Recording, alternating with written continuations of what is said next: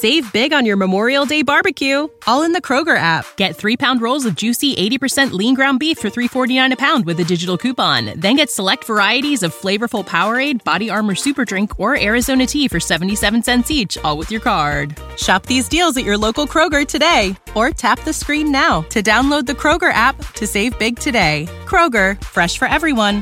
Prices and product availability subject to change. Restrictions apply. See site for details.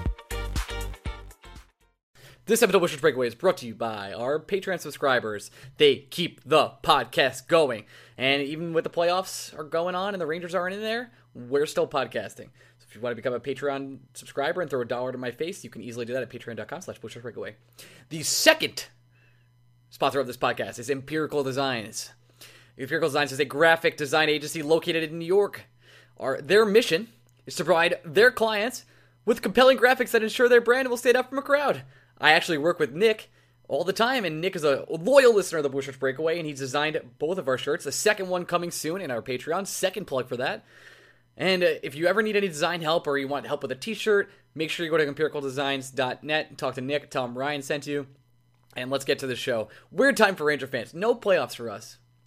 But you still have us for the whole summer till the next season, and the head coach search begins now.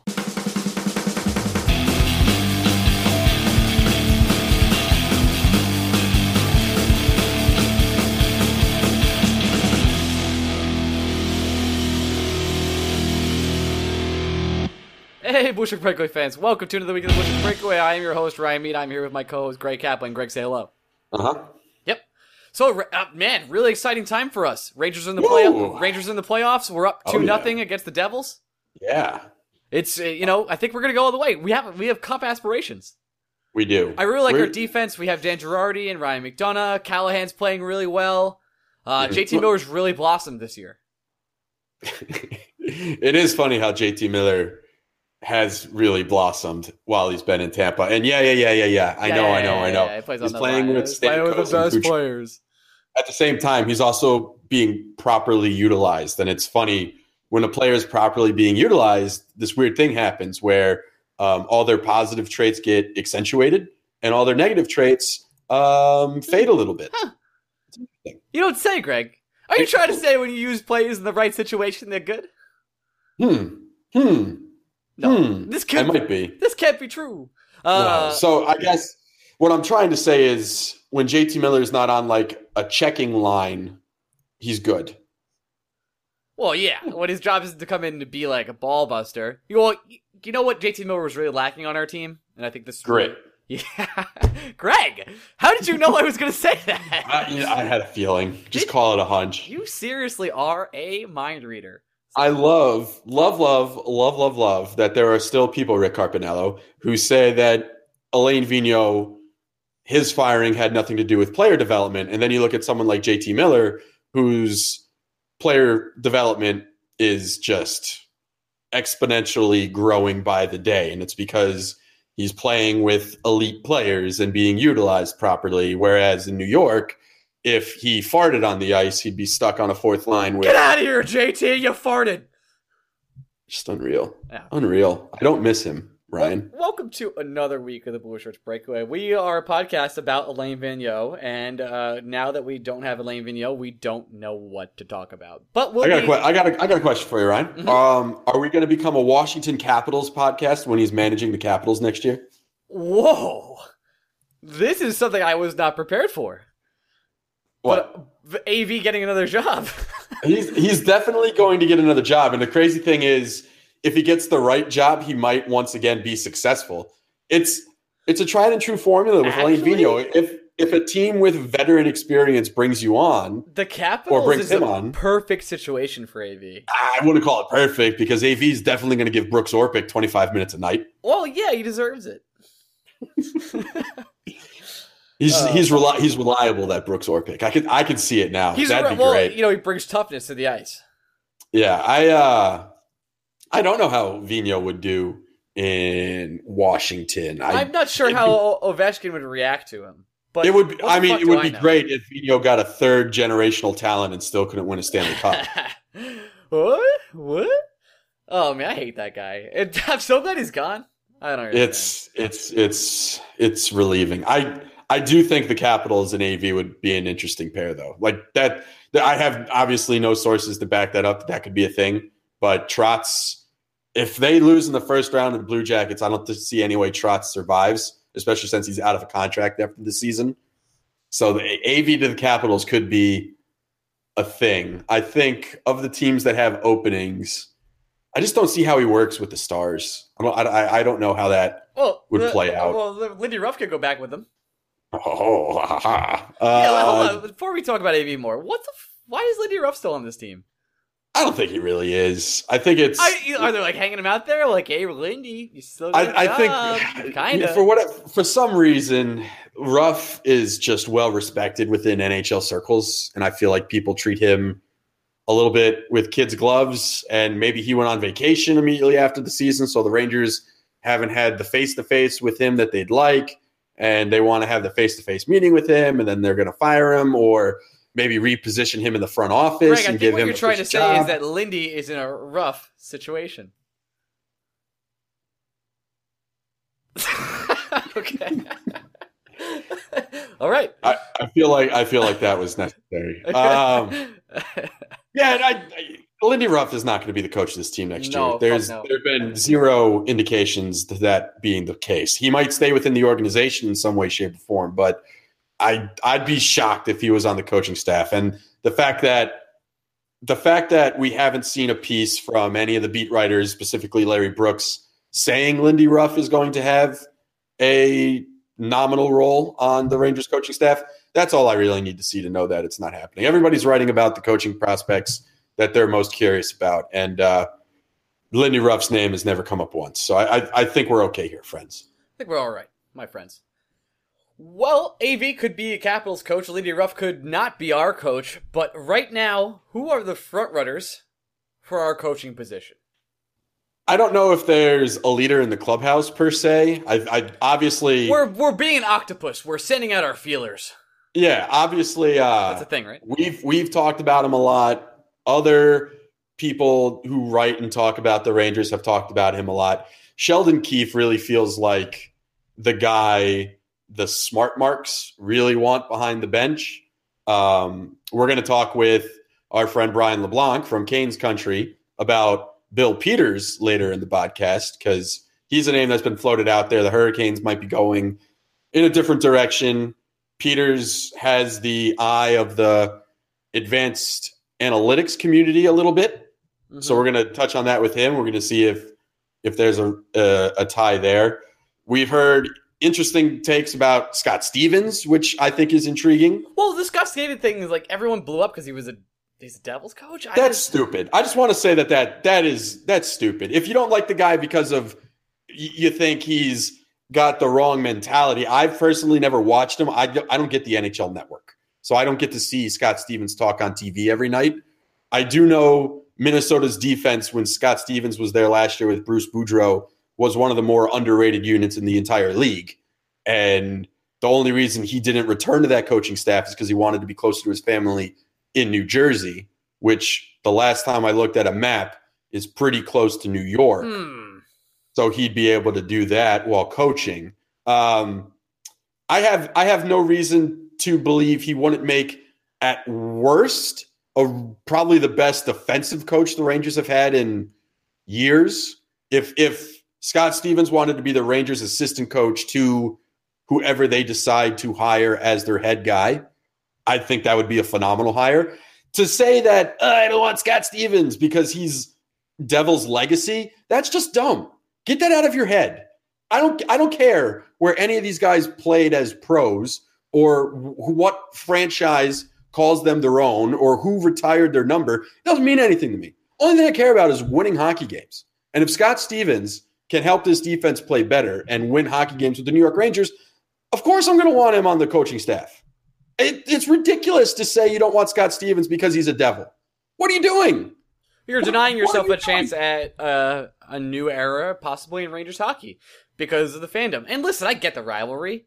I understand how much we hate the Devils. I understand much how much we hate the Islanders. And How much do you hate the Devils? Let's investigate that a little That- bit. this was- I don't really you- hate the Devils. You beat me to my point. I mean, the Devils won a couple championships in my lifetime, but it was never. I never felt the real rivalry with them of everyone else in the East. I think if I had to rank teams I hate, I think we've done this before, by the way. The Devils are pretty low for me. I don't think the Devils would be in my top five. I think, and maybe this is a mindset. It's weird for me to say it's a New York mindset because I grew up in Connecticut, but it feels like a New York mindset where well, it's Jersey. I don't give a shit. I, I hate Philly. I, I- mean, I full hate- stop. I hate I even- Pittsburgh. I hate the Islanders so much. Philly, the Islanders, and the Capitals are in some order one, two, three. Well, because Pittsburgh, man. I have Pittsburgh before the Capitals. I, I don't think I have Pittsburgh before the Capitals. I do. I do for sure. because it gets to a, it gets to a point with Pittsburgh where it got to a point growing up rooting against the Braves where at a certain point in time you just grow to respect it because that kind of greatness just doesn't happen No, every day. fucking hate them. I'm good with it. I'm fine. I have no problem. Great. Um, but You I, I will else say I- I, I put I put Pittsburgh before the Devils. Like I the Devils. I don't know. They're just another team in the Metro to me, and I know Jeff Jeff is going to throw a hissy fit when he oh listens. yeah, he's podcast. absolutely gonna throw a knife at us. I just I don't hate the Devils. Like they I should hate the Devils. Martin Brodeur was a was a pest and I, one of guess the greatest really the question is like, when's the last time you sat down and you're like, oh shit, Rangers Devils tonight? never. I've I've never had that thought. I, I, I, the only way that would happen is if I was like going to watch a game with Jeff. Like even I, then, even then I would just be like, "Ah, I'm watching a Devils game with Jeff. This is pretty cool. See if the Rangers win. but Rangers Islanders, oh baby, I'm in. I'm ready to watch. I'm salivating. Rangers Penguins, yeah, I want to watch those games. The the Rangers Penguin game I went to this year when we won in overtime was fucking amazing, and I hate that team. I will say since I got to go to the Prudential this year for Rangers Devils, Mhm. Devils fans fucking hate the Rangers. Yeah, I, that makes total sense. Yeah, I just and I think it's even I think it makes them hate us more that we- Ranger fans are just so cavalier towards them. We're and just like, maybe oh, we're being in our own bubble right now. Maybe we're like, maybe we just don't know. We'll have to take a poll. Maybe we'll take a poll on Twitter. maybe, yeah. But going back to our original point, if the reason you don't want Scott Stevens as the Rangers head coach is because he's Devil's legacy, Quote unquote. you're you're you're a mouth breather. I don't know what you're doing. Now, if you have qualms about Stevens's actual game management and worried about, well, he doesn't have a whole lot of he doesn't have any head coaching experience and he has one year as an assistant on a very successful wild team as basically his entire resume. If that worries you a little bit, I'm here to have that conversation. Maybe Scott Stevens' role on the Rangers is best served as assistant to whoever the head coach is. If Sheldon keeps Scott Stevens are the one two for the Rangers next year, I think the fan base is going to have a, a wonderful time. I just I I'm not here for dismissing someone because he played for the New Jersey Devils. Absolutely. They, I just, I don't want to deny myself that talent because of rivalries. Rivalries are fun, but talent is better. If John Tavares wants to come to the Rangers and also coach the team, he gets that because he's John Tavares. I don't care that he used to play for the Islanders. Well, yeah, well, he's going to coach and play and be the captain. So I don't know what we're worried about. Yeah. As long as he keeps Benoit Allaire, I don't care what John Tavares does. Benoit Allaire is unfireable. He can't, he'll be a Ranger coach till he dies. He's he's he's Hans for the Mighty Ducks. That's it. That's who he is. He's always going to be there until he's not. But then his legacy and his memory is going to propel the Rangers from beating the varsity team, and that's going to be our finest moment. Well, this is sort of a, a carte blanche episode of a Bushers Breakaway. We don't really, we usually have some sort of theme or tie-in, but this week we're gonna just kind of touch on everything around the league. Let's let's go through the playoff series real quick and make some shitty predictions, shall we? Uh, I don't want to do predictions. Okay, I think Nashville will win. There you go. If Uh, you want to talk playoffs, I, I think the thing we talk about is how two of the guys, the Rangers got a second round pick for Michael Grabner and a third round pick for Nick Holden. And going into tonight, both those players will be healthy scratches for the Devils and Bruins, respectively. and people that flame those trades when they happened, well, no one flamed the Nick Holden trade. Find me a Nick Holden trade defender where they were like, the Rangers shouldn't have done that, and I will fight them. Personally, It- myself. It's um Grabner. I, I don't think we're being unfair to say Grabner just hasn't worked in New Jersey. It, No, it just it hasn't fair. been there. I You- think he has four goals since the trade. I think that, and this is going to sound weird, Grabner was a perfect Alain Vigneault player. He was. But even even as a perfect Alain Vigneault player, if you look at how he scored his goals, No, actually, that that's the way to do it. Alain Vigneault utilized Michael Grabner's speed um, that other teams either can't because of the style of hockey they play, or don't want to shortchange their whole team dynamic to try and accommodate one player's skill set. Michael Grabner is playing like he did for the Leafs and the Islanders before he became a Ranger. Michael Grabner was perfect for the Rangers oh, because oh, the Rangers are just like, oh, we have the puck. We have to quickly try and get up ice. Who's quicker than Michael Grabner? Very few people.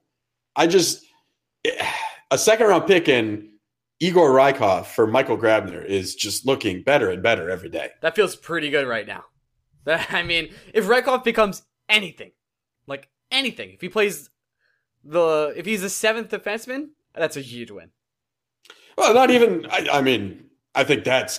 Uh, well, no. Yeah, that's a win, man.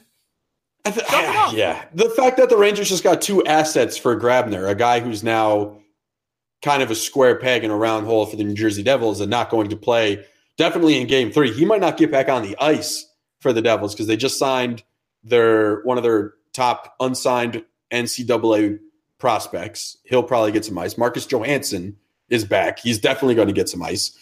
It's a chance that it's a it's a chance that Michael Grabner has played his last game as a New Jersey Devil. Now, do I want Michael? Gra- obviously Grabner's free agent stock is taking a hit. He's not going to cost as much. Well, you were we really worried about. I mean, I wasn't as worried as you were, but you were saying he was going to get paid over and over again. I, I, I still think he's going to get in the neighborhood of three million, and I just I I don't really care for Michael Grabner to come back to the Rangers. I'm with what, you. I what do the Rangers have to gain from Grabner coming back? It even if they're not trying, even if they want veteran presence in the locker room on a two year deal on the wing because that's where they're probably going to have a hole or two to fill this offseason. I don't know why Grabner would be the guy you go get. I don't think he is. He's not. I mean, look at what this team is now. We have a lot of depth, which sounds crazy.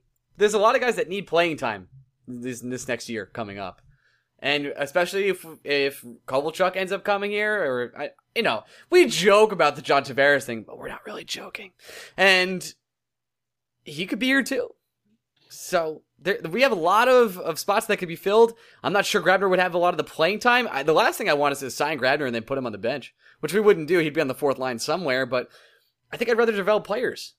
I just the role that Grabner would play next year if the Rangers brought him back. Wouldn't you just rather have Jimmy Vesey for another season? Would they not play a similar role on the same team? I don't personally think Jimmy Vesey will be back next year. I'm just saying if you're if you're if you're Jeff Gorton, you're sitting down and you're thinking to yourself, well, I could either re-sign Michael Grabner for somewhere in the neighborhood of three million dollars, or I can just give Jimmy Vesey a bridge contract for somewhere in the two million dollar range. Is the Vesey upside not greater? It is. Why don't you just go with the young guy? Isn't that the whole point of this? But you were talking about guys who need playing time. We still don't know who will need playing time with the Rangers. There's so many things the Rangers could, should, would do coming up to the NHL draft. Namestnikov, Spooner, Hayes, Skjei, Vesey. Are these guys going to be here? Zuccarello, is he going to be here?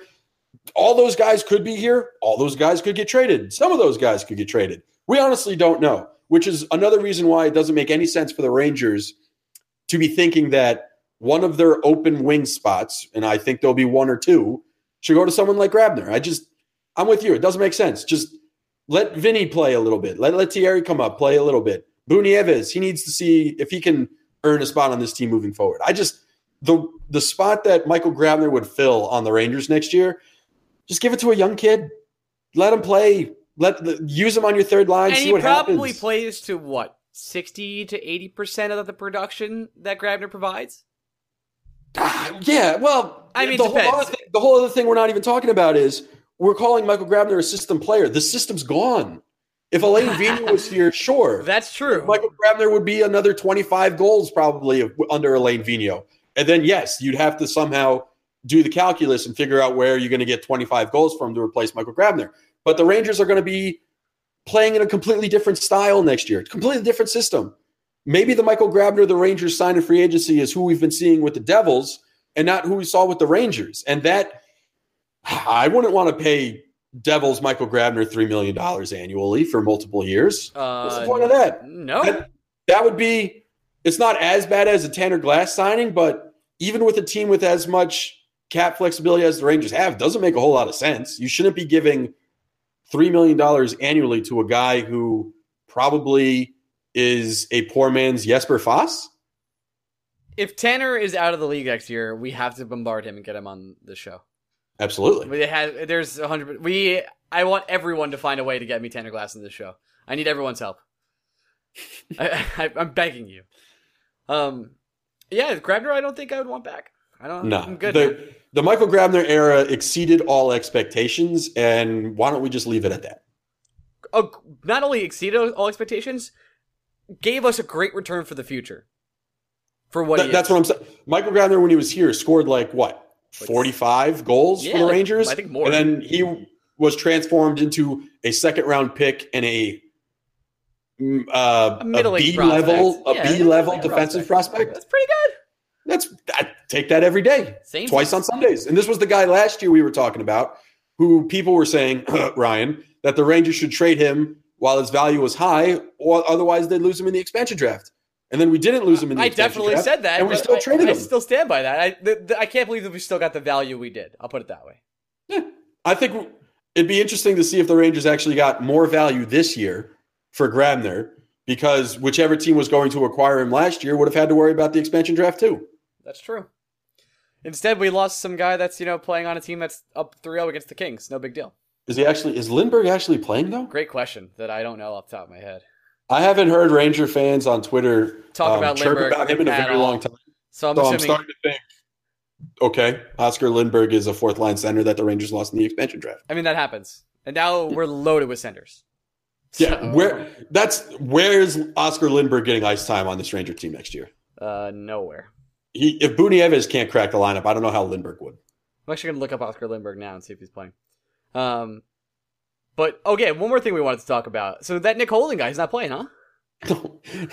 He wasn't playing in the regular season either. That's literally a free third round pick the Rangers got for Nick Holden, and I guess Rob O'Gara. But I'm not even get. Who cares about Rob O'Gara? The the free third round pick. That's a lottery ticket. The last time Lindberg played a game was April seventh. Um, I I cannot believe that we got third round pick for Nick Holden. It's been a couple weeks now, and I'm still like shocked and flabbergasted. How did how did he fall for the trick of maybe Alain Vigneault was smart by keeping him on the first barrel all No. year? No, No, no. that's that's the other thing. Someone um, came into our mentions on Twitter and said, "Well, isn't isn't Grabner and Holden not playing actually an indictment on the Rangers' talent level?" I, I don't think it's an indictment on the Ranger talent level. I just think it's a further indictment on Alain Vigneault because the talent is still there on the Rangers roster. If you look at the Rangers and just run down the list, there are plenty of guys who should be playing over guys like Grabner and Holden right now. The problem is Alain Vigneault didn't want to play those guys. He wanted to play his guys. And his guys were people like Nick Holden and Michael Grabner. and they said we couldn't make a podcast about Alain Vigneault if he wasn't the coach. Ah, we're not done. We Oh, won't be done until the new coach is hot. We won't be done until opening night, quite honestly. Yeah, you think we're done? You, you think we're done No. on opening night? That's No. generous. Are, is one of our we're working on new batches of stickers for the summer. Is one of our stickers going to be just a fired AV sticker? It has to be, right? Uh, I think it might be past time when we do that. I mean, we're going to be talking about him for months. Months. I want to forget him. I don't want to stick him anywhere. That's we have Tanner Glass stickers still. But Tanner's a god and a legend. that guy's a We'll- we'll- fucking we'll miracle. Talk. We'll talk. We know what the first two are. We, we're Yeah, still we'll on the fence about the third. We'll chit chat. Um, all right. Where do we go from here, Gregory? We've talked a lot of the Ranger news, a lot of the playoff teams. The Rangers are up two nothing in the playoffs. I think the Lightning are gonna handle the Devils pretty easily, despite Jeff. just despite uh me liking some people on the Devils and also Jeff being one of our dear friends. But that Lightning team is a juggernaut, and I don't see them being stopped. If I'm being honest. Ah, they might be stopped by the Bruins. The Bruins right now are just putting up points like it's nobody's business. No, and uh, and that Flyers Penguins series is not entertaining because it's just going five one each way every other night. I should note we're recording on six twenty eight on a Monday night, and uh, we have not watched the games that happened tonight. So there you go. Are you going to watch the games that happen tonight? Props not. I've I've had a hell of a week, Greg. You, it's Monday. Uh, yes. Yeah. No, I know, I know. The Mets are on at seven. You'll be watching that. yeah, I'll watch the Mets game. Well, I was thinking about watching the Yankee game because it's the first time they're playing in five days because the rain decides baseball isn't fun. That's crazy. It wasn't Yeah. even raining; it was snow. What are you talking yeah, about? dude, this April, eh, just every single baseball game I've wanted to watch in the past couple days has just been postponed. Oh, so you haven't wanted to watch a single Met game? I watched Noah Syndergaard strike out eight in a row. That was pretty fun. Yeah, he's you know what? Noah Syndergaard, fun to watch. Huh, how about that? yeah, weird, right? Who knew? Oh, you got wait, you guys are done talking about Rangers? I don't know. Um, let's talk about Elias Andersson one, one one more time. Oh yeah, let's touch on this. let's huh? do this real quick, and then we'll then we'll go over to our interview. We'll come back and do some nonsense. Get the fuck out of here. Let's do it. Elias Andersson. Uh, some people, some Ranger experts. Okay, coach. Um, pretty much have said, you know, we don't we we know what Elias is already. He's like a forty to fifty point player. Do we know that? Uh, I think we're we're comfortable saying he will be at least that, right? I, I don't I don't think it's a stretch to say Elias Andersson has forty to fifty point potential. I don't think anyone would take umbrage with that. My the thing, and we talked about this on the last um, personalized podcast with our friend Bob Kawa. Uh, that one we dropped late last week. It is up now for our Patreon subscribers. Plug, plug, plug, plug, plug. If you want to, if you want to listen to it, become one. So on, so forth, yada yada, etc., etc. Anyway, the problem is not uh, forty to fifty points for Elias Andersson. Yeah, sure, that is a that is a fair baseline projection for Elias Andersson. That is probably if you run the Elias Andersson projection scenarios 100 times, that probably comes out the most. But there are still projections out there that say maybe 55. Maybe he becomes a three zone player in the mold of a Ranger version of Rick Nash, not the 40 goal scorer, but some guy who's always going to be a threat to score that also gives you solid defensive performances on a nightly basis. Maybe he's a first line center. Maybe he's a second line center. Maybe he's really best used in a middle six role, floating between the second and third line. The problem, Ryan, that I have with people on Twitter is trying to give a kid, because that's what Elias Andersson is. He's 19, he's a kid, trying to give a kid a definitive outcome and saying something irresponsible like the Rangers admit they didn't hit a home run on the Elias Andersson pick. What? What? What do you what does that even mean?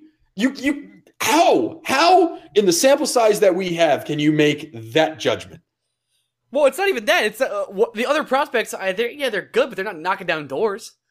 It's like these guys are fucking blowing it up. Yet. Right. This is this is the other point. So the the guy we hear about the most that fans are angry about not taking is Casey Mittelstadt. And Casey Mittelstadt looks like a great young player. But Mittelstadt wasn't even like on our draft list from everything I've heard. He should have been. He was rated around the same point as Lias. The one Mittelstadt is the most popular one we hear. The one that makes me the angriest are people saying the Rangers should have taken Eeli Tolvanen. Tolvanen went 30th. The entire league missed on Tolvanen. The only guy I've seen looking back at draft rankings that had Tolvanen in the top 10 was Corey Pronman. And to Pronman's credit, he had him ranked seventh. However, That would have been nice, Compiling- huh? compiling all the rankings, Ryan, all the rankings from every expert out there, if you compiled the rankings, Lias Andersson was ranked 14th and Tolvanen was 15th. So if you you had to be going out on the limb of all limbs to say that Tolvanen was going to be a lock, a lock better than Lias Andersson. And here's the other thing. Tolvanen was great in Russia. We still don't really know if he's going to be great in the NHL. No, It- all signs point to it, but we don't know. You know why we don't know? He's a fucking teenager. That's also, why we they're don't know. They're all teenagers. Yeah, yeah. This crazy thing happens, it's Ryan. fun to get excited about hyped prospects. Trust me, God, do I know. I love a prospect. Man, calling it right now, Fernando Tatis Jr. is winning three MVPs in the MLB. Just- Damn right, and thank you for trading him to me in the offseason. You're so welcome. It hurt me to do it, but I was trying to get the Intaro stand, and I did. Thank you. But you, but you know what happens, Ryan, is sometimes players aren't Connor McDavid as soon as they're drafted. Sometimes they're not Sidney Crosby. Sometimes they're not Evgeny Malkin. Sometimes these players need some years to develop. Sometimes these guys are more like I, I, I Ryan Getzlaf, who wasn't great coming out the shoot. Sometimes these guys, they're fucking prospects. I don't know how you can take the sample size you had from Lias Andersson this year, a sample size that includes a fantastic World Junior, a strong showing in Hartford, Uh, And- a captain of his team. and a for lack of a better term, he was buried with Alain Vigneault, a guy who had to play with, yeah, he had to play with Paul Carey and Cody McLeod. What were you expecting him to be when he came up here? I just, I, and the thing that, uh, the thing that pissed me off, and we all know who tweeted it. I'm not going to say his name, No, Adam Herman. everyone doesn't know, but you know, we're not. Don't say it again. But I'm not going to say his name, Adam Herman. Adam Herman. Adam Herman. We will But talk about Adam Herman. The, the way he worded the tweet is really what I think made people angry, myself included. It was he was saying he has no sources to back this up, and he hasn't spoken with anyone in the organization, but the Rangers feel that Elias Andersson is not the type of player you can build around. What what just say in your opinion then. Don't don't try and hide under the fact that maybe possibly kind of sort of someone maybe one time in conversation made a comment about Elias Andersson.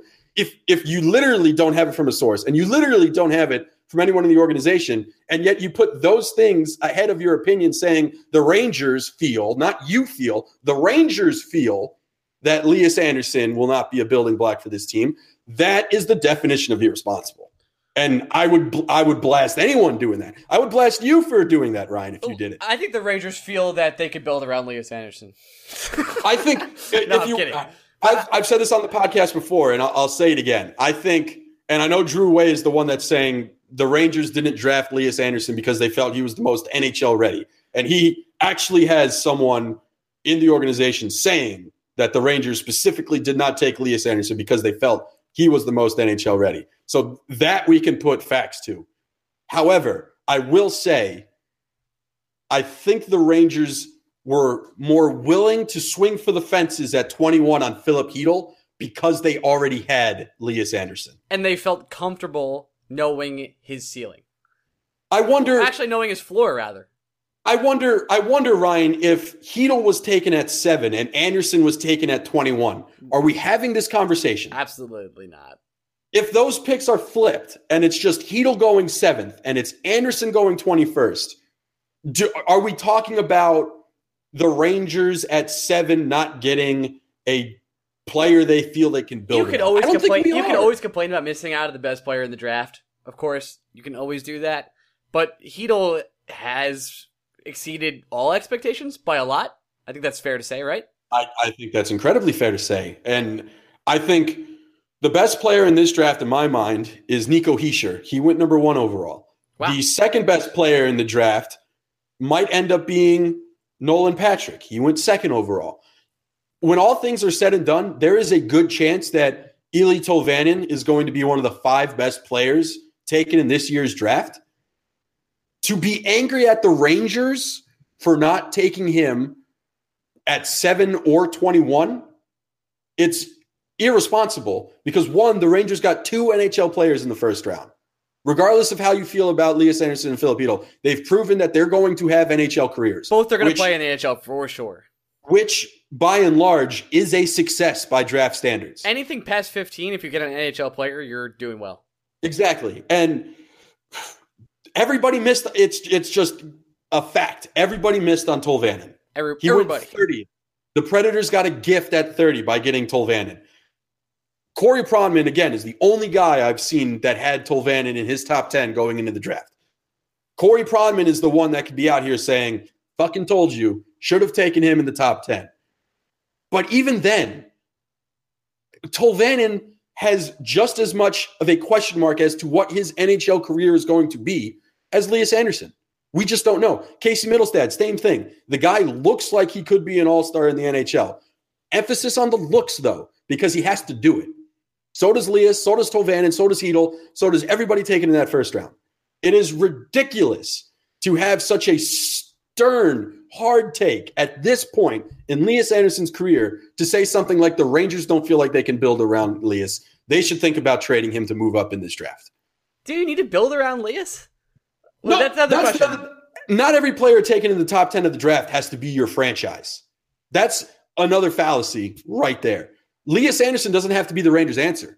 He can be part of the answer and still be a very successful seventh overall pick. Elias Andersson should not have the pressure on him where he needs to be the guy for the New York Rangers. That's not how this team is built. That wasn't the plan when they took him. Last year's draft was a notoriously weak draft. Not from the sense that there were only bad players available, but everybody agreed going into the draft there was probably no superstar. It was just a good to average draft class. There were going to be guys that were going to have NHL careers, but there was no McDavid. There was no Patrik Laine. There was no Sidney Crosby. There was no Rasmus Dahlin. These guys did not exist in last year's draft. So you had to hit your marks. And by all accounts, standing here right now with you, Ryan, Sitting. the Rangers hit their mark. They yes. got two NHL players in the first round of the draft, one of which, Filipino, looks like a perennial all star if he hits his ceiling. And I don't know, as a Ranger fan, what more you could have possibly wanted. I, I listen. Uh, you always want things perfect, but life's not perfect, and boy, do I know that. But that, uh, the, the other thing is, like, we don't know what perfect is. The Rangers weren't getting Hischier any way you cut it. Right. And so, everything else still is, still is a wild card after. Chytil, by the way, could end up being the best player after that. Sure. They or he could be a bust too. Like here's the thing: if you're going to be that hard on Lias Andersson, you better be that hard on Filip Chytil. Because what has Chytil proven? He can score goals. That's it. In, in, in, the AHL, he can score goals, but we also don't know if he can stay healthy. No, he missed a don't. lot of games last year. We, so, you know what, Greg? At the end of the day, you know what we do know? What? Nothing, man. that's that's life, bro. That's life, man. Do you want to go over the interview with Brian LeBlanc? Let's hit it. Brian, we're coming your way. Tren. We are back with our guest, Brian LeBlanc. He's a managing editor, editor, editor, editor at CanesCountry.com. That was incredible. Brian, say hello. Hello. What's up, man? You are a recurring guest. This is your second time in the Bushes Breakaway. I know you have. Although a- I guess I guess the, I guess the pessimist way of looking at it is I didn't get enough to I didn't do enough the first time around to get me disinvited from coming back. So I have to work harder. right. You. I listen. Uh, we're all about striving to be mediocre here, and that's what we do. Absolutely. Um. Today we're going to talk to you about a coach, and then if we should hire him, and I'll let Greg take okay. it from here because I've been out of the loop this week. yeah, Brian. The main reason I want to bring you on, obviously, I don't know if you've heard, uh, Alain Vigneault got fired. oh. It's incredible. Did you have it's any? Remarkable. Did you have any thoughts on that, Brian? I the only thought that I really had on that. First off, I actually I had two. First off, I'm really kind of pissed at Jeff Gorton for doing it when he did, because it prevented us from going an entire season without having a coach fired because it was mm. second to last day of the season. Like wait a day. It doesn't count. It counts. I mean, I guess it does, but still. It doesn't count. No, because they had that makeup game between the Bruins and the Panthers the next day, so it doesn't count. Oh, that sucks. Right? I know. I mean, I, I, I, was here for having an entire season with no coach fired, and then then they go and fire the coach. Usually, it's on Monday. They go ahead and turf him at ten o'clock on a Saturday night, and because of that, you get an asterisk next to it in the record book, and you technically did have one coach fired. To be fair, Brian, Alain Vigneault has a lot of asterisks next to his name in the record book, and this is just another one. this is true, and I you know, I, I can understand the thinking behind dumping him and trying to go elsewhere. I just kind of wonder if he, I mean, and you know, you guys follow the Rangers more than I do. We From do. an outside perspective, I kind of yes, right. um, I kind of wonder if he got really a fair shake because oh boy, know, what, what the team they're they're going to rebuild obviously, and you know he's got a lot of experience with young guys. You know, he had a bunch of, of youngsters in Vancouver that came through, and then, um, you know, he kind of brought up, you know, Mil- the the Miller, Kreider, McDonagh group was already there when he was there, but they kind of, you know, came of age when he was there. So he's got experience dealing with a group of guys that may not be the oldest in the group in the in the league, and I could I could kind of see it both ways. I wouldn't have been surprised. I obviously wasn't surprised that he was let go, but I wouldn't have been surprised if he had been given another chance to see, you know, let's see what you can do with this next generation of guys that's coming through. But again, you guys follow the Rangers much. You will not be surprised about what we're about to say. We are very happy he's gone. Well, yeah, fair it, enough. It's always interesting to hear like an outsider's perspective on someone like Alain Vigneault because as a Ranger fan, I can tell you for sure he is not the guy you want coaching a young roster. He is he is perfect for veteran rosters, which is why he was as close to perfect as he could be his first two years mm-hmm. with the Rangers because those were veteran heavy teams. Yeah. But I mean, you brought up a guy like JT Miller, and I, I again, we've mentioned this on the podcast multiple times. We know he's playing with Stamkos and Kucherov, but he just looks so much freer in Yeah. Tampa Bay than he ever did playing for Vigneault in New York. Which kind of brings us to the reason that I think you guys want me on this podcast. and. That's the uh, possible availability of Bill Peters, because I kind of see a little bit of a parallel here between the two, in that Hurricanes fans are ready to buy the plane ticket for him and drive him to the airport. You know, the they they could even call the cab for him. We have experience with that in this market.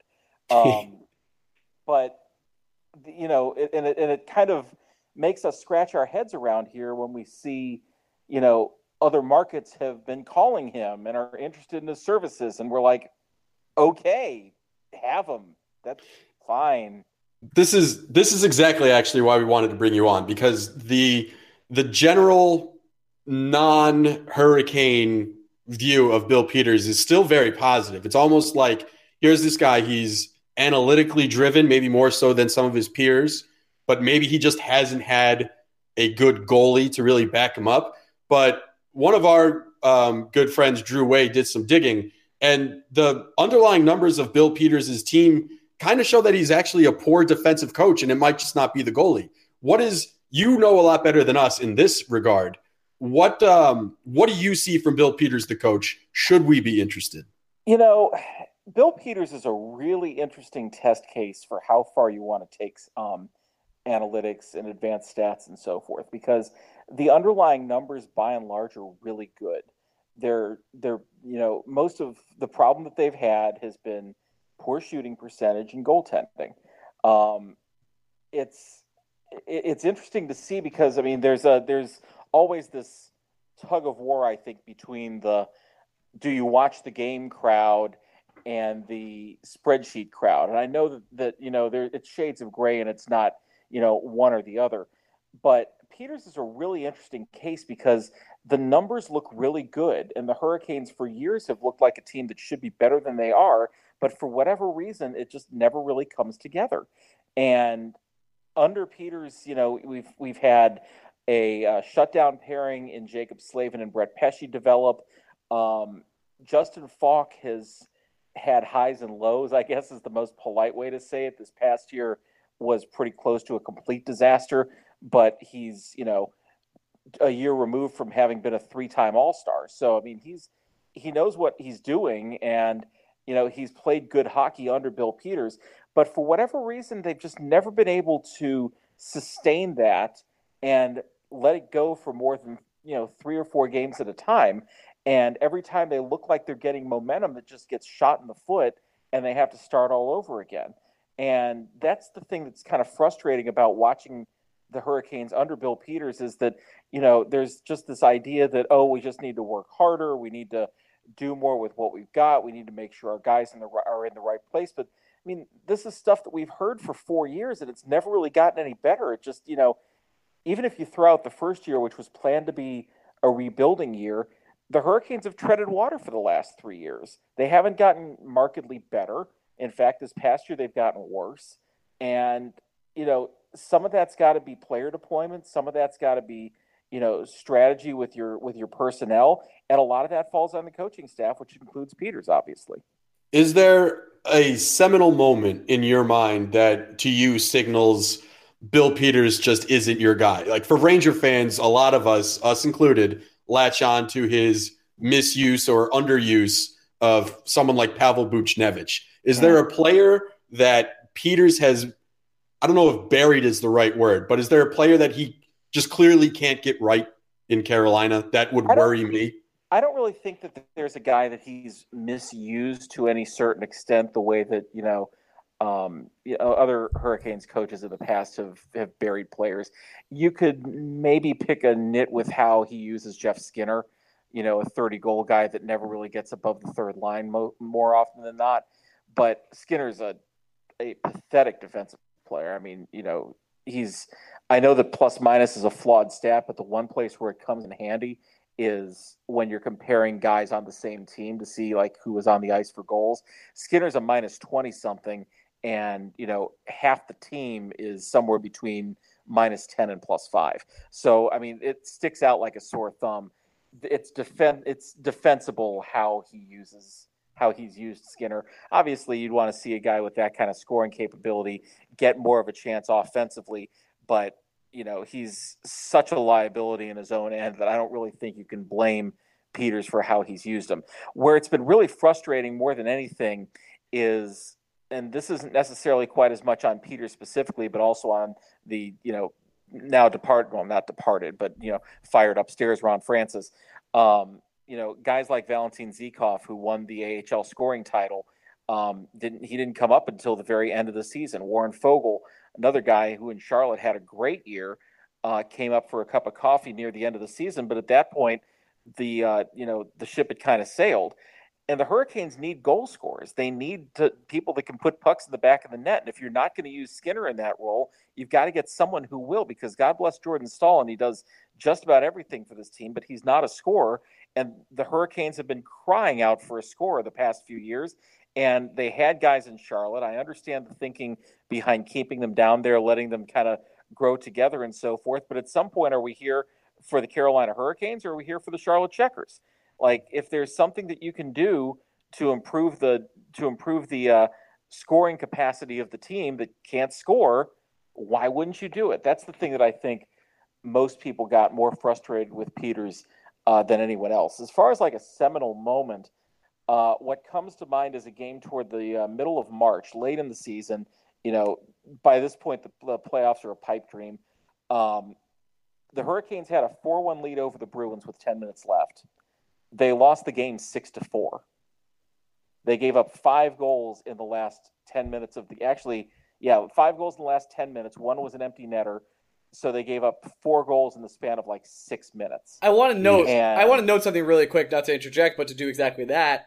Uh, we were trying yeah. to lose, and we beat your ass.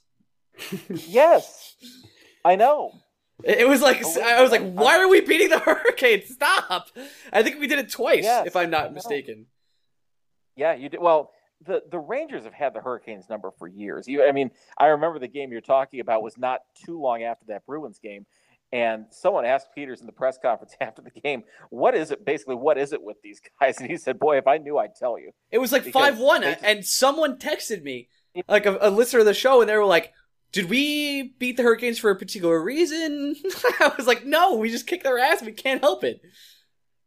It's it was it's bizarre, um, but I mean, I had, and it's funny you mentioned that because I Darren Rovell, God love him, had something up on Twitter last night about um, leads like like story leads that were unwritten. Um, with Bartolo Colon possibly pitching a perfect game. Oh my god! yeah, I know, right? Um, some would have been phenomenal. By the way, I don't I don't know what I would have done. Sorry to cut you off. Absolutely, they would have they would have thrown a parade for him. I, am convinced. I would have had um, to go. Some Rangers writer posted on Twitter the lead for the perfect game had it been thrown that he had already written because they got he got to what like seventh or eighth inning, almost the eighth. Yeah, and so obviously that never saw the light of day, and it made me realize. It made me think about a, a month or so ago I had posted the lead to that Bruins game on Twitter that I just control A deleted and had up with something in the last 10 minutes because it was just a complete collapse. And if you wanted to see um, the game that I think encapsulated where Hurricanes fans really lost their patience with Peters, that was it. Because I know you're playing the Bruins, but you're up 4 1 in your own rink with 10 minutes left. You should not be losing that game. So Peters has his basically an opt out by the end of this week. Right. But from what it sounds like from our conversations, it kind of sounds like a foregone conclusion that the Hurricanes are going to go a different direction. I think so, and that's certainly the uh, the the feeling that I get from talking to people inside the organization and um, you know going to the press conference last week that the owner Tom Dundon had. Um, you know, obviously Dundon wants to save a million six if he can by not firing him and letting Peters walk um, on his own. Uh, so that's where the that's where the delay is. I mean, it's basically a high stakes game of chicken. Peters is basically daring Dundon to not fire him while he's looking around at other jobs. and Dundon saying, "I'm, I'm not going to fire you." It's kind of the you know, you're fired. You can't fire me. I quit. You know that kind of thing. um, yeah. So it's, I think he's probably gone one way or the other, and it's just a question of who the one is that pulls the trigger, whether it's Peters or whether it's the team. Um, I don't really see a way that he can come back at this point. It became public knowledge today, Monday, that he's been contacted by other um, organizations. I'm sure the Stars have called. I'm sure that uh, the Flames were mentioned. It wouldn't surprise me if they get a call. You know, maybe he goes back and works as an assistant in Toronto. I don't know. Uh, there, there are options. There is the point, and I think that once you start sniffing around, that it kind of becomes a foregone conclusion uh, that he's probably not coming back. Um, it wouldn't surprise me if they just promote the uh, the coach from the from the Checkers, Mike Vellucci, who uh, used to be the Plymouth Whalers coach uh, once upon a time. Uh, obviously, he's done well with the Checkers this year. Uh, they're going to the playoffs and they're playing the great fries, bro. They have great fries. Yes, yes, they do. Yes, they do. Um, I wouldn't be surprised if that's the, the direction they go in. But at this point, I'd have to think that if you're putting money on it, it's probably 70, 75% that he's gone. And that might be understating it by a little bit. Other than- I do, I do like gambling. As do I, but for entertainment purposes only. Yeah, well, I'll, for you, yes. For me, I, I, I'll, I'll admit when I, uh, when I, when I put money down on a bet. Now, Listen, Brian, it does sound like you're fairly down I, I, on I, Bill Peters. Greg, you're but, you were talking over our guest. Let him finish. I'm sorry. I'm sorry. I'm sorry. Brian, what were you saying as before I'm, Greg? I, was just giving. I'm giving you an edit point there. Okay, great. um, basically, what Brian, give me in your most. I, I it, it's a lot to ask because obviously, if someone tried to ask me to give an unbiased opinion of Alain Vigneault, God help them. But yeah. try and give me a reason why Bill Peters would be a good fit for the Rangers and why I should be terrified if the Rangers are interested in him. Bill Peters strikes me as the new age Denis Savard in a way. He's the guy that comes in before the guy you get to take you over the top. Um, Interesting. You remember that that Savard was the coach of the Blackhawks for a couple years coming out of the lockout. Um, you know, he got the Hawks back to some semblance of respectability. Really, really young team. Um, you know, not expected to do a whole lot. Then he got fired. You know, a couple years after the lockout, they hired Quenneville, and they went on to win three Stanley Cups. Peters kind of strikes me as that same kind of guy. He's got a ceiling. I don't really know what he'd do with a more veteran team because he's never really had one here. And his calling card has always sort of been working with younger guys. Um, he coached Rockford, the the uh, Blackhawks AHL affiliate, which is where he was hired from to come here. Uh, before that, he was, or no, after that, no, he was hired from Detroit. He was an assistant to Mike Babcock in Detroit. Uh, before that, he coached at Rockford, and before that, he was the coach for a decent while for the uh, Spokane Chiefs of the Western Hockey League. So he's got a long history of working with younger players I think that's kind of his calling card. And frankly, I don't know what he would be like with a team of, you know, grizzled veterans. You know, thinking of the, the Bruins come to mind, you know, just guys up and down that just have, you know, playoff experience using out the wazoo and, you know, all over the place and not a whole lot of, of young blood in there. Um, that's never really been Peters' calling card, and it might just be more uh, more a uh, victim of circumstances than anything. Um, but I kind of get the sense that he's the sort of guy that you want to have in place to put the blocks in place and to put the structure in place that then you build on with the next guy that comes in. Hmm. So I think if if a team hires Peters, um, I probably wouldn't expect them to, um, can, uh, depending on where they are right now, I wouldn't expect them to necessarily contend for a playoff spot next year. But in some cases that might be okay. I mean, it was okay here when we hired him um, you know, four years ago. Nobody was expecting the playoffs four years ago, and I think even uh, last year was probably the first real season that there was even a, a hint of expectation. I don't think it was quite universal at that point. This year, it was pretty much universal. The expectation was that the Hurricanes were going to make the playoffs, and Peters couldn't get him over the hump to do it. I don't know if that means that he's incapable of doing it, if it has to do more with the players he had available to him, or if it's a coaching style thing. But as of right now, he hasn't proven that he can take a team and make them overachieve into the playoffs. Interesting. Well, the Rangers definitely fit the bill as a team that may or may not flirt with a playoff spot next year. Will definitely be on the younger side, but I, I would say expectations as of right now, this team doesn't feel like a playoff team. Again, a lot can change between even now and the draft. But if we're talking about how the team is constituted at the moment, it really feels like this team is building more towards a two-year plan.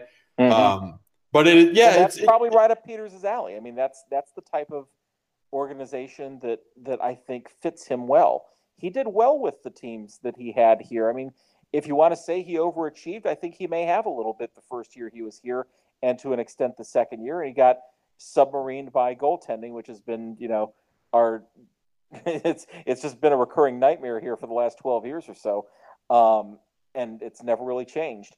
Um, but it just seems like there's a, there's a ceiling for what we've been able to see. There's a ceiling of consistency, and there's a ceiling of at some point you just need to get a bunch of parts that are bigger than the whole to try to do something and move it forward. And there's no better example. And honestly, what the Vegas Golden Knights are doing this year is making it a lot tougher for coaches like Peters to say, well, I don't have the guys available to us because Gerard Gallant took a you know bunch of ragtags and they're on the verge of sweeping the first round of the playoffs and we're in the conversation for the President's Trophy until the last couple of weeks of the season.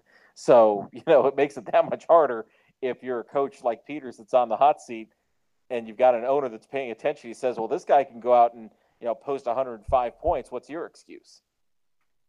Don't have one. That's totally fair.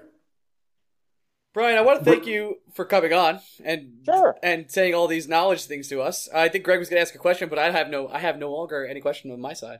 Greg, go ahead. I was I was just going to say if you wanted to put a bow on the Hurricane season because I remember we had you on during when we were doing all our preseason stuff, and you were mm-hmm. then you said that the Hurricanes could and should be a playoff team. Obviously, it didn't happen, and now we're lottery bros. Um, you are correct, sir. How, would how would you put a bow on the mess that was 2017, 2018? well, I think you described it right there. It was a mess. Um, you know, Scott Darling never got out of the gate. Um, I think he comes back next year. Um, I don't really see a situation where the Hurricanes have two new starting goal or two new goaltenders. I wouldn't be shocked if they have zero, but I don't think they are going to keep I don't think they're going to keep one of them, and I think the more likely one to go is Cam Ward. Um, but then there's so much institutional knowledge that's wrapped up there that it wouldn't surprise me if they come back with both of them this year. Uh, they've got a guy, Alex Nedeljkovic, who led the AHL in wins this year uh, down in Charlotte. He's still probably a year or two away, and you have to think that at some point he's probably going to get a crack at the NHL, but I don't think they're quite ready for it yet. Um, you know, this roster should have been good enough to make the playoffs. They were largely healthy this year. That wasn't an issue. Um, you know, they had trouble scoring, but they've had trouble scoring forever. And um, part of the reason that Ron Francis is no longer the general manager, I think, is that he, you know, he was almost too conservative and held his cards too tight to the vest. He's got the assets to make a deal and try to bring some scoring in, and just he sat on them. So you know, Peters at some point seemed like he was getting a little bit frustrated with how things were going, but then at other times he was overly complimentary of the job the front office had done. So I think there's a little bit of, you know, friend or foe going on there to try to make it more, you know, try to just add a monkey wrench into this whole thing. Um, you know, they should be again in the playoff conversation next year, but let's see A, who the new GM is, and B, what changes they bring to the roster. They don't really have anything you know, too far, uh, you know, any significant pieces that are up for a contract this year. Um, Slavin and Pesce have new contracts that kick in this year. Um, Skinner is going to be up after next year. That's the next big one that's coming down the pike. But for next season, it's going to largely be the same group of guys, and it's just a matter of if they can add to that, probably by trade in the offseason. If they can, I think we're probably having a different conversation this time next year. At least I hope so. Anything else, Greg? No, that that I, that I, he put he put a bow. Brian put a bow on it. The bow that was a nice present underneath my theoretical Christmas tree. Brian, I was thanking you before, but I'm going to thank you again. Always a pleasure having you on. Come back on again because you really Okay. do uh, drop some fucking knowledge, and it's great. All right, I'll, man. uh, I'll try to do. I'll try to do some uh, real estate research and see if there are any more side deals being made. just try to find where Girardi's moving next, man. Can you uh, can you just plug your stuff real quick, and then we'll get out of here. Yeah, you can find us at canescountry.com. Uh, we're actually doing um, something kind of cool. What we do during the playoffs is assign beat writers to each um, each playoff series, and so every day we have a daily post of Oh, fun. recaps from the previous night, things to look for in that night's games, and you know everybody kind of pitches in. It makes for some really long articles because of the first round you've got you know eight series going on. Yeah, the it's a same lot. Um, but you know the way we do it, you know, it gives everybody a chance to kind of keep their writing chops in form when there's not a whole lot going on. And I think it, and our writers have really done a bang up job um, covering these series so far.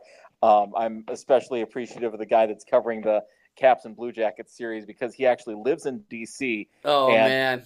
chronicling the the Caps fan zeitgeist in real time. It's hysterical. Oh, Every night, every night he's texting me about some Caps fan friend of his that's just ready to hurl himself off the Washington Monument. I mean, it's there. I, I I I complain about the Hurricanes not having been in the playoffs in the last nine years, but at least I'm not a Caps fan. Shots fired. It's, it, it's all right. At least they have the Nationals. Oh wait, Well, the, Wiz- the what about what about the Wizards? What about the Wizards? uh, yeah, and Jay, John John Wall's from Raleigh, so shout out to John Wall. That's true. Jo- At least the Reds get. Anyway, um, No, no, no. He's the he's the Wizards. He's No, the he's I- the I, I know he's the Wizards. I already mentioned the Wizards. Then the Redskins, they have them at least, right? RG oh three. yeah. yeah. That's going well. Uh, Yeah. Kirk, Kirk Cousins, nice. All So right. anyway, uh, um, canescountry.com at Canes Country on Twitter, um, Canes Country Picks on Instagram, PIX. Um, so yeah, we uh, we're kind of keeping with it, and as has been our tradition, we're going to get underway with draft coverage here in a little while, middle of the playoffs. I know you were wondering, Brian, but no, we don't stop podcasting during the summer, and there's nothing to talk about. We continue. right. Well, if you uh, if you, if you want to have me on, maybe we can talk about something other than Uh, hockey. actually, I have one question. I just have a strange feeling before we go. Are you a World War II guy? not really. Ah, fuck. I just thought I had a feeling. Had a feeling. All right, I was wrong. All right, we're going. Brian, thanks so much. We'll talk to you soon, buddy. You bet, guys. Peace out. Hey, we're back. Thanks, Brian, for giving us all that deets on some coaching situations and other stuff. Brian always a great guest. Let's talk about our single five star question we received this week. This was the last week of five star questions. We might extend another week. If you put reviews on iTunes, rates five stars, and ask questions for one more week, we'll, we'll answer them. But if you don't, this segment's over. Thanks for joining. Enjoying the ride. We are officially at a lot more ratings than we were before. So that's good. We have one question this week from M Dude. I'm assuming that means my dude. 599. It's five stars. He said, Let's go Rangers. Love the podcast. My first one, actually. Man, you've missed a lot. There's a lot you've missed. I feel so bad that we're your first. That's like that's like losing your virginity to the fat I kid. think he means my grade. my first Rangers podcast. No, I think he means his first. Well, first of all, he or she. Let's not assume. Oh, he's my dude. Uh, you know what? It's not AT. Let's not assume. I, how many girls? I've called plenty of girls dudes. That's true. I have one friend who just can't stop saying dude now, and Mm. everything he says is every other word's dude, and I don't know how to handle it. Yeah, I don't care for Moons either. If that's who you're talking It's about, It's not Angel at all. I love. I love him. I love Angel. It's my, Um, it's my best friend. Whatever. It's Sean. Dude is just a term. It just comes out of the mouth. Yeah, dude. Yeah, man. Yeah, man. Yeah, dude. Yeah, man. Yeah, dude. That's I call wild. a lot of people man. Yeah, I do man a lot. Yeah, I'm a, I'm a big man guy. I have a problem with that. All right, let's uh let's get to this question. I started Sure. li- I started listening recently, and I feel like I've learned so much about hockey of the Rangers. Man, so- can't be talking about our what you- podcast. wrong podcast. Uh, five star question: If you had to say, what are the chances the Rangers make the playoffs next year and make the rebuild more like a retool, like the Yankees had a couple years ago? Thanks. Uh, it's difficult to say because there's just so much up in the air. So much in the air, everywhere I, say- look around. I, I will say this. It, I would say if you're expecting the Rangers to do anything beyond maybe capture one of the two wild card spots in the East Right, next year, right. you're expecting too much. I, I think there's there is there's always a chance, and we saw it this year with the Devils, if you have good young talent on your roster, you can play yourself into the playoffs before or ahead of schedule. And the Rangers have the makings of a team that could possibly do that. A lot has to happen in order for me to really believe that. But if you wanted me to put a number on it, 40% chance that they win a wild card? That's just because the wild cards are so volatile? My dog is howling because he disagrees with you. Mm. Tell me, artist. Uh, my dog artist said, "No, he doesn't. Forty is too high. You must think lower." I think you have to set your expectations pretty low next year, especially. I mean, if John Tavares comes and Col- maybe Kovalchuk comes, and even if Kovalchuk comes, I-, I don't know. The Metro it was a shit show, but also strong in some ways. Philly has come Uh, up. The Devils are like- the Devils are now a contender. Like, do you feel like we could really compete with the Philly and the Devils next year? Because let, let's say, all right, let's just play a little game. The Capital, Sure. Capitals stick around, sure, right? They're, Yeah. The team's loaded. I mean, Alain Vigneault, for sure. And Vigneault and the Caps come. They're they're sticking around. Good. That's one spot. The, Yeah. the Blue Jackets. I have a problem seeing them go away too. Uh, I think that, but you also, I, I feel like we're forgetting that there were, there was a time this year where it didn't look like the Blue Jackets were going to make the playoffs. but there's playoffs. streaky man and Bob gets hot and that's it. I mean, you can make the same case for Hank. I understand. Yeah. Um, and then the Penguins. So those are the three teams in the Metro not going anywhere. So really, what you're saying to yourself as a Ranger fan is, can you beat out the Devils, the Flyers, and then in the Atlantic, the wild card teams there, which would be the Leafs? No, not the Leafs. Uh, the Leafs finished top three. The Yeah. Leafs will finish top three again next so year. So Florida. The Uh, Panthers. yep. Um, I I would say it wouldn't surprise me if the Rangers finished ahead of two of those three teams. It also wouldn't surprise me if the Rangers finished last out of those teams. Uh, that that that's the point. If if you have the right coach and you have young players that are hungry and you have anything resembling a defense playing in front of Henrik Lundqvist, I don't think you are off base saying the Rangers could possibly be a wild card team next year. However, I think it's more likely that they're not. But I don't think it's as far apart as it seems. And this could all, ch- if, if the Rangers completely blow it up this offseason, it could all change, right? So what we really, I, I think it's, it's, I don't want to everything's, lie to everything's in holding right now. You, you just listened to your first podcast. I appreciate the question. Thanks for coming on. But right now, if you want to know the answer, got to come back next week. Not even next week. You got to come back later this summer. It's just, yeah, stick around. M dude, I don't want to lie to you. I don't want to give you false expectations. M, dude, I'd never do that to you. I'm going to say at this exact minute, the odds are against the Rangers for making the playoffs next year. Could that change in August? Absolutely. Right. I'm excited to find out. And uh, you have to understand, next year's team is going to be way, way more fun to watch. Uh, yeah. You're actually going to love next year's team. You're going to fucking love it, even if it is losing. All right, that's my only five star question. If you want to throw some more next week, you can. Otherwise, this segment's over. We'll think of a we'll think of a new segment. We're Uh, putting it. We're putting it on you. We got stickers to give away. We got to start trying to think of ways to give away these. We got some stickers. stickers to give away. So well, here's what we'll do. Okay. I'm Oh, making we're it up on. this out on the podcast. I'm making it up on the spot. I can guarantee you, we have not talked about this at all. So I'm excited. It's not that hard of a concept. Oh boy. You, Uh, me, the, the listener, Greg Kaplan. No, the Okay. people listening. if you're out there and you're like, man, I want stickers, and Yeah. also I don't want to support Blueshirts Breakaway on Patreon because I'm sad. Um, You were gonna say we were. You, I know what you were thinking. You were gonna say cheap. no, I was actually never going to say that. That was never coming out of my mouth. I know it sounds Oh. like I was going to say that, but it doesn't. Yeah. I was Well- thinking of a good word because I don't want to like disgrace anyone because I think they're listening. That's amazing. I can't believe you're doing that in the first place. That's incredible. um, I was. I was thinking that. I yeah, well, I know why. Anyway, uh, Whoa! we- oh, that- that's only funny because it's it's only funny when I say it. When, when you say it, we're, we're starting. I'm gonna I'm gonna get Eric Schneiderman on the line. I'm gonna investigate you. Listen, I love you, buddy. Um, I, I think if usually we we put out some big articles during the week. Uh, Greg does a great job, and so does Drew. I think if we do, we'll do we'll do retweet giveaways, and we'll send out some stickers. Maybe Lots once and lots once every two weeks, we'll do that. We gotta we gotta deplete our current sticker stock so we can reload for new stickers come draft time. So we have more stickers left than I was prepared. I, I fair to say, I ordered too many stickers, but no such thing. Are you gonna order the same amount of stickers later this summer? Yes. Never too many stickers. Never. Uh, also, shirts are coming soon for everyone that has subscribed Yeah. to the Patreon at, at that level. Yeah. Uh, they're we're, we're in the process of getting those shipped over to us, and I'll be shipping them out to all the all the peoples that are supporters. We should we should add, I was going to mention right now, we're going to give some of those shirts away this summer. but also we should add not an unlimited supply of shirts, people. No, these shirts, got to tell you, going faster than I expected. Yes. And how many?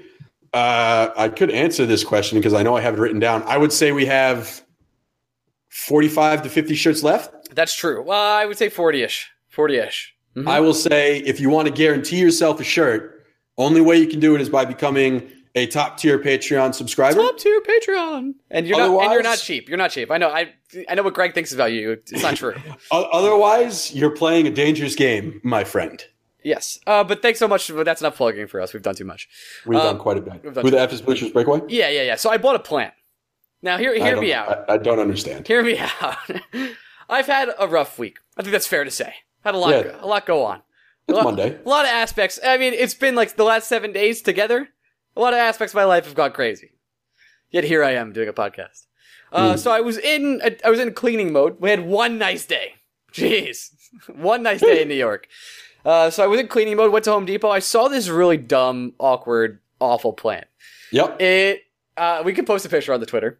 It is a six foot corn plant. Now I know what you're thinking. Ryan, is that does it grow corn? It does not. But it looks like stalks of corn, maybe a little bit. I fell in So love. it's corn corn adjacent. It's corn plant, house plant. And I was at Home Depot and I was like, this thing needs love and a home. And somehow I picked it up and carried it to my car and put it in my hallway. So now I have a giant fucking plant in my hallway and I'm in love with it. There you Hmm. go. It makes me happy. How was your birthday, Greg? yeah, so let's do a birthday edition of uh, Who the F is Blueshirts Breakaway. I bought myself now- an early gift. It was my plant. Oh, I should tell I- you, I, I named my Oh. plant. I've been listening to a lot of Hamilton. I'm like Oh, kind of obsessed. I don't know how I'm so late to this. yeah. I'm really late. But I named my plant. You, you know General Lafayette? Mm, yes, named- he was he was a son of a bitch. Yeah, I named my plant General Lafayette. All right, that's two for two. uh, so anyway, uh, on Wednesday of last week, your boy turned 29. Yo, shut up. shout outs. applause. Thank you. Shout out you. to you, boy. So I want to uh, let's do a birthday edition of Who the F is Blueshirts Breakaway. When I was in high school, this is going to surprise a lot of people. I was a bit of a shit. Whoa. Um, Hold on, what's changed? my mom, my mom and I. This was one of the few years where my birthday didn't fall during Passover, so I was allowed to have real cake. This was a big fucking deal. Oh, we've talked about this. But uh, have we talked about it on the podcast? I think we talked about the cake thing on the podcast. Did I? Oh, that's a bummer. Yeah. Okay. Huh. I because I heard the story. Pretty sure you told me about I'm the cake. pretty sure I only tell the story on podcasts. So, all right. Well, there you go. My mom threw my cake off a birthday uh, for my birthday because I locked her outside in the rain. Pretty That- sure That's we- basically. pretty sure All right. All right. Different, different birthday story. Different Yeah, birthday sure. story. Different birthday story. Not audible, but I'm pretty sure I've heard this, and the only way I've heard this was on a podcast. Uh, all right. Om- Omaha. Omaha. Oma, Uh, Oma, Oma, Oma, Oma. Should we tra- should we trade Odell Beckham? Oh, no, we've already talked about that too. Oh my god, this deja vu episode. oh man. Um. Uh, let's see. Most depressing birthday I've ever let's had. not get sad, bro. I'm too sad already. It's not that sad. Like I wasn't like crying. You it know was what? just Fuck it. I- it's- audibling here for you. okay. The Mets are doing really well. No, no, no, no, no. I want to tell this birthday story. I want to tell this birthday story. Then we can talk about the Mets. Okay. Um, no, it's not. It's just I grew up in a town that I thought was mostly Jewish, and then one of my birthdays I realized it wasn't. It was my birthday was on a Sunday during Passover. It was also Easter Sunday and the final round of the Masters. And I was definitely too old to ever have a birthday party, but it was still my birthday and I wanted to hang out with my friends. I quickly figured out that all my friends were doing Easter shit. So I spent my entire birthday deprived of cake with my dad watching like- the final round of the worst Okay. Masters I, ever. I, I don't want to be this guy, but Do it. you've also told this story. No! yes! You ate Chinese food with your dad. Yeah, watch No, I didn't even eat Chinese. There was never Dude, Chinese food. I promise you. I don't know if you told it on this podcast. I Oh, cannot no. remember. But You have told me that, and then I talked about my dad, and he gave me the the thing for Easter. This happened, dude. Oh my god. Yeah, Um, let's talk about hold on, on, hold on, hold on, hold on, hold on. This is Let me see if I can find it the birthday. Hold on, hold on, No. hold on, hold on, hold on, No. I'm not holding. Everyone has listened to this already. It's deja vu. no one cares. So Let's- anyway, the Mets are 12 and 2. Yeah, the Mets are 12 and 2 along with the Red Sox. I got No, the Red Sox are 13 and 2. Are they? They're half game just up looked. on I just looked. Oh, they are 13 and 2. You're right. Um, Yeah, I know I'm right. you're right. You're right. You're right. Yankee 7 7. Um, Nationals 6 and 8, I think. uh, worse, actually. 7 and 9. Um, Is that worse? uh, no. It's not better. Well, that's not, it's the same, actually. uh, pretty much. But that, all being all that being said, this is Mets team, how dangerous is this to your health? uh, tragic, actually. It's tragic because It's you're in a spot. I think both of us agree that we did not expect this. right. And the, the problem is, like, mathematically, yeah, it's been 14 games. At the same time, it's now becoming. It will be a, drama- a tremendous disappointment if the Mets somehow don't make the playoffs. It- like, And no I, point in I'm here for you because Yeah. I'm ready for it. at no point in the season, if your team is 10 games over 500, should they miss the playoffs? That's the rule number one to being a good baseball team. Because if the Mets just play 500 baseball from here on out, they should get to about 88 wins, which puts them, 88 wins should get you a wild card. So all the Mets have to do for the rest of this season is be average. And this team is, with the pitching they have, if it stays healthy, is capable of at least being average. Gotta be honest, there's been a lot of good pitching performances from this team. Uh, the bullpen has been Not the starters. This like that was Syndergaard's best start yesterday, right? but The, the, the, starters. bullpen, the bullpen's been phenomenal, and also the response hitting this team has is ridiculous. oh my god, the numbers are crazy. The Mets. Uh, I think it's like 14 innings they've scored. no, no, no. It, I mean, it's, it's more than that. It, it was going into the Brewers series. The Mets had given up runs in 23 innings, and they had promptly scored in the next half inning 12 times. And then they did it. They did it yesterday. They gave up two runs, and Nimmo immediately hit a solo home run to tie the game. They did it on um, Remember when you Friday said well. down? That was weird. Ah, it was just a it was a paper move though. Still weird. That, that it was a paper move. He's back. all right. Now he's hitting the cycle like every fucking night because that's the Mets this year. Sure, It seems unbelievable. it does. Also, really do, you do you want to talk about as the last bit of nonsense before we get out of here? The trade that the Giants and Marlins agreed to for Giancarlo Stanton before he said no to San Francisco. Yes, I'd like you to read off the trade so I can react appropriately. Oh my god. Um, I need to pull it back. I know the major leaguer that people are going to know in this deal. Is Denard Span? Denard Span was the major leaguer. Okay, Denard, it, it was left-handed pitcher Andrew Suarez, third baseman Jacob Gonzalez, and veteran outfielder Denard Span. If you haven't heard of Suarez and Gonzalez, that's fine because Yeah. they're nobody. Suarez is maybe the Giants' seventh best pitching And, prospect. and I gotta talk to you about the Giants farm. It's awful. it's bad. And Gonzalez is not even on the top 30 in the Giants system. Nope. And they were like, "Well, they had to take all the money, though, right? That had to be the case." It had to be the case. But we go back and look at what the Yankees now offered Stanton.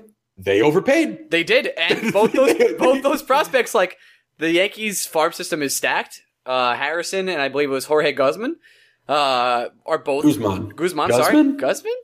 Guzman. Jeez, That was bad. I'm sorry. that was bad. That was bad. Guzman, uh, have actually significant upside and can be real players. So let, the let me let me put it let me put it this way: If the Yankees got Suarez, Gonzalez, and Span for Starlin Castro, we'd have a problem with that trade. we'd have a serious problem with that trade. the the the quote unquote best piece the Yankees gave up for Giancarlo Stanton. If the Giants package was offered for Castro, it gets laughed out of the building Absolutely. And I can't even really talk about the Yankees right now because because you suck. No, not because we suck. I mean, Hey, the, stop booing Stanton, by the way. the bullpen, the well, because Stanton fucking had a week, dude. He went nuts, and Aaron Judge is hitting the ball everywhere. He's that's that's cool. You're still 500 Yeah, we're because your seven and entire seven. team is dead. well, yeah, that too. I think Gleyber. Also, but are people talking enough about the shitty start Gary Sanchez has gotten off to? No, I don't think so. He was two for twenty-two uh, at one point in the last week, and uh, he's really been struggling. Uh, terrible. Judge, Judge and, and Stanton have really done their job. I know that Stanton had his two significant strikeout games, but since then he's been torrid, man. Like just like you said on the last podcast, he when he gets hot is unstoppable. And that's what he's been. and with the exception of the game where the Red Sox literally murdered the Yankees 14 to 1, uh, and they I just I'm gonna complain about Aaron Boone a lot this summer. I feel it he's, already. He's, he's um, the uh, he's the anti Callaway. It's it, mind-boggling where he goes out there and just like leaves a guy in, and he doesn't have guys warming up in situations that are tough, and he brings in the wrong guys. I just his bullpen management is just so questionable. And this early, I mean, I hope he can learn. Obviously, it's a process. Mickey Callaway has a little bit more than him. Boone's been in ESPN the last couple years, but man, I, I didn't really like the signing when it happened, and I still I, I don't have a good feeling about it. Uh, meanwhile, Mickey looks good, man. He, he, his management of the pitching staff has been otherworldly. I think that's fair. I, I, the word I was going to say is pristine. Like he hasn't.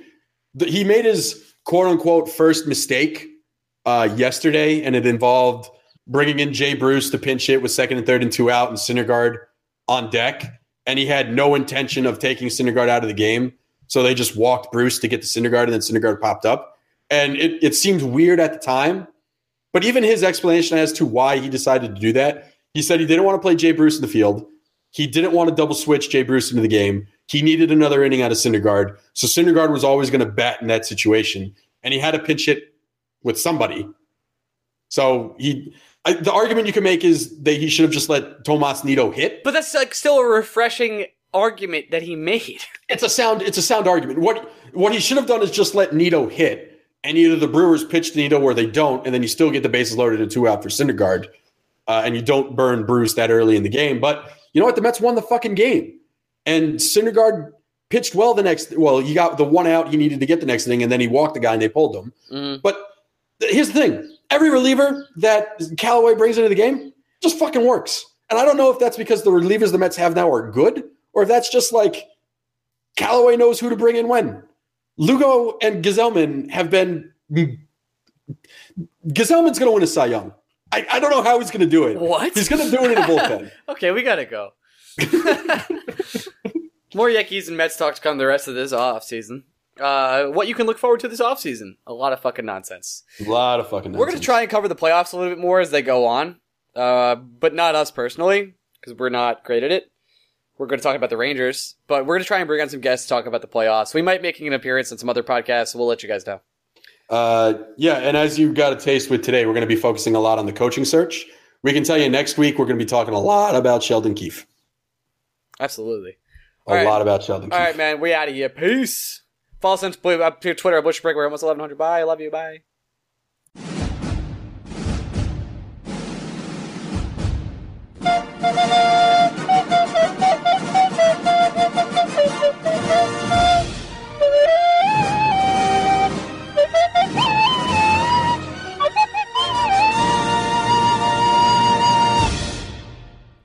This is the story of the one. As head of maintenance at a concert hall, he knows the show must always go on. That's why he works behind the scenes, ensuring every light is working, the HVAC is humming, and his facility shines. With Grainger's supplies and solutions for every challenge he faces, plus 24 7 customer support, his venue never misses a beat. Call quickgranger.com or just stop by. Grainger, for the ones who get it done.